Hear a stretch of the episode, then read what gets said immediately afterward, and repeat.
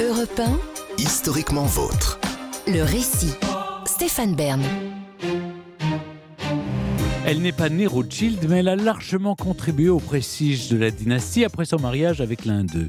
Philanthrope et bâtisseuse, elle est surtout connue pour avoir donné naissance à l'une des stations de sport d'hiver les plus chics et réputées de France. Je vous raconte l'histoire de la baronne qui invente à Megève, Noémie de Rothschild.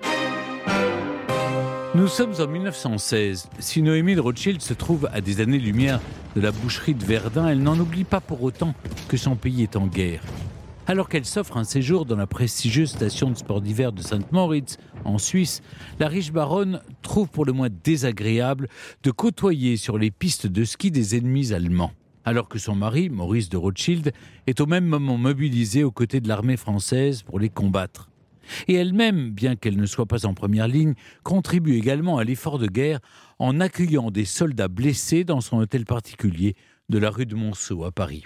Non, vraiment, la patriote Noémie de Rothschild ne peut tolérer de partager ses vacances avec des Allemands. Alors, pour s'éviter à l'avenir cette mauvaise compagnie, elle décide de délaisser la Suisse pour les Alpes françaises.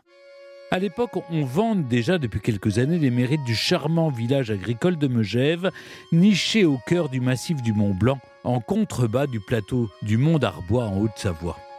En novembre 1913, la journaliste et alpiniste Mathilde Mège-le-Fournier, originaire de Chambéry, écrivait dans la revue mensuelle La Montagne du Club alpin français que ceux qui désirent être bien là à la montagne pour la montagne, sur la neige pour elle seule, dans la liberté pour son indépendance, dans la beauté pour le culte passionné qu'ils lui rendent, que ceux-là viennent à Megève, car Megève est l'Alpe libre et belle.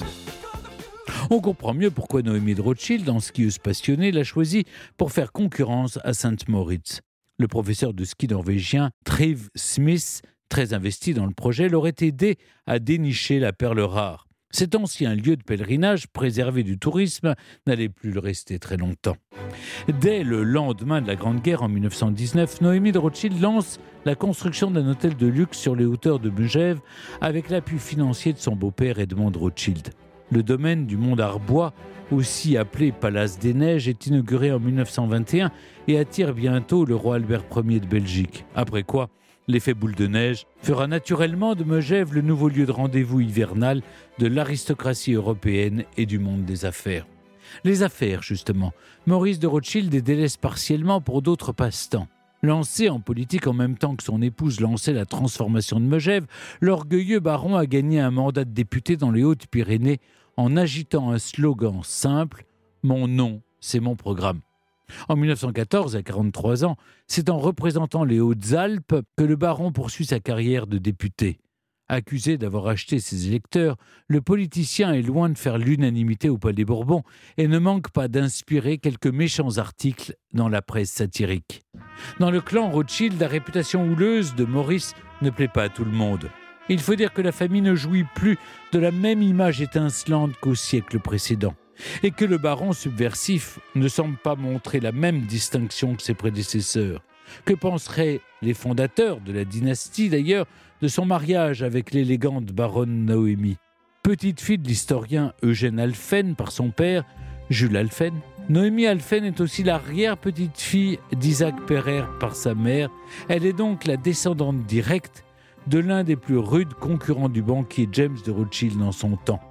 Isaac Pereire formait alors avec son frère Émile un duo d'hommes d'affaires coriaces dont la rivalité avec le grand baron Rothschild, le flamboyant fondateur de la branche française Rothschild Frères à Paris, est restée célèbre. Et voici que quelques générations plus tard, les deux familles se réunissent. Noémie Alphen a 20 ans lorsqu'elle épouse Maurice de Rothschild, âgé de 27 ans, en janvier 1909. Un bon parti, pour sûr, puisqu'il n'est autre que le petit-fils de Betty et James de Rothschild. Pourtant, Maurice ne partage pas la passion de ses aînés pour la banque. Gâté par la vie, il se contente durant sa jeunesse de gérer le patrimoine dont il a eu la chance d'hériter, notamment le somptueux château de Prégny en Suisse, au bord du lac Léman, que sa tante Julie de Rothschild lui a légué à sa mort en 1907. C'est finalement à Genève, dans ce pays dont Noémie de Rothschild s'était éloignée en temps de guerre, que Maurice multipliera sa fortune et que le couple élèvera son unique fils Edmond né en 1926. La même année, Noémie de Rothschild se fait construire un chalet privé à Megève. À 38 ans, la baronne poursuit le développement du village et le métamorphose en une véritable station de sport d'hiver.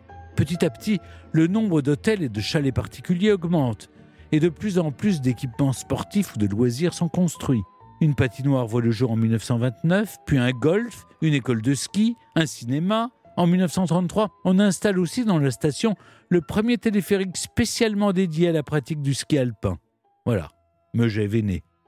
Et au vu du nombre d'amateurs de glisse qui se pressent sur les pentes enneigées de la station de Haute-Savoie chaque année, il semble que Noémie de Rothschild ait eu le nez creux et que la journaliste Mathilde Mège-Le Fournier avait vu juste en affirmant Je crois que Megève fut créé pour le ski et le ski inventé pour Megève.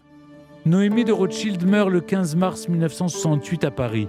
Son ex-mari, Maurice de Rothschild, dont elle avait divorcé en 1928, s'est éteint quant à lui 11 ans plus tôt dans son château suisse de Prégny.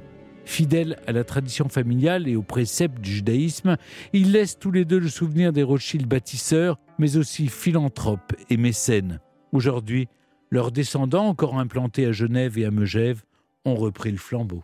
Europe 1, historiquement vôtre.